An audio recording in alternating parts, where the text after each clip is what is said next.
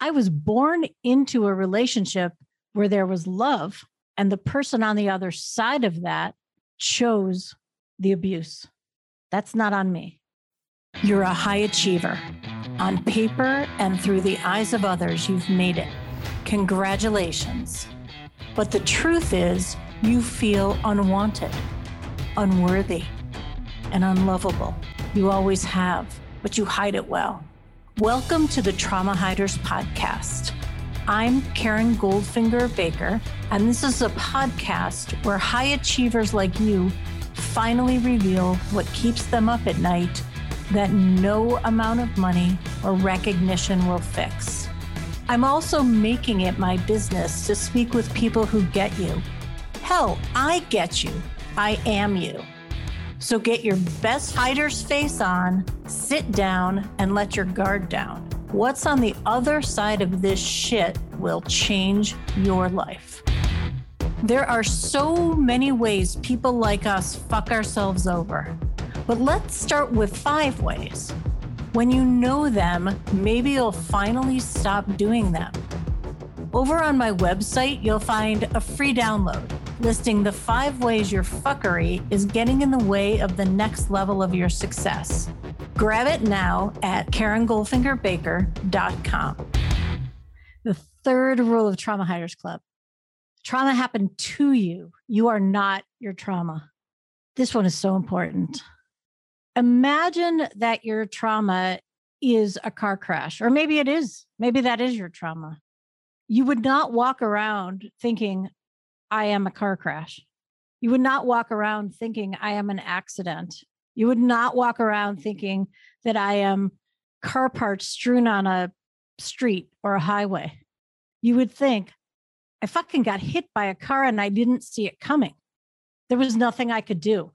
There was nothing. I I was following the rules. Boom. Car came through, didn't obey the rules, smashed into me. I have spent the majority of my life, the vast majority of my life, believing that I am filthy, damaged, broken. I have poor judgment. I can't trust myself. I can't trust other people. I'm lazy. I'm naive, blaming myself for my trauma. And it is no different than a car crash. It happened to me, just like it happened to you. If you are someone who has a lived experience of trauma, it happened to you. There's no blame or shame or unworthiness there's no room for it. You're going to you're going to go there. I know that because I have gone there all of my life and spent so much time in the shithole. And it wasn't until I did the work that I came to realize I didn't choose this. I didn't do anything. I was born into a relationship where there was love, and the person on the other side of that chose the abuse. That's not on me. I can love, I can trust, I am worthy. There's nothing I could have done to know that this was going to happen to me. It happened to me. It does not define me. It is not me. It is a thing that happened to me.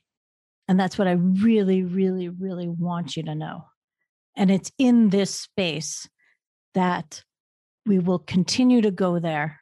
We'll continue to dig deeper. And you can be on the other side in freedom and love and worthiness because you deserve it. You've been listening to the Trauma Hiders Club podcast. For more episodes, head over to my website where you'll find links to resources mentioned and all the ways you can listen on your favorite podcast platform. And if you're ready to fight, Discover the rules of Trauma Club. Head over to KarenGoldfingerBaker.com.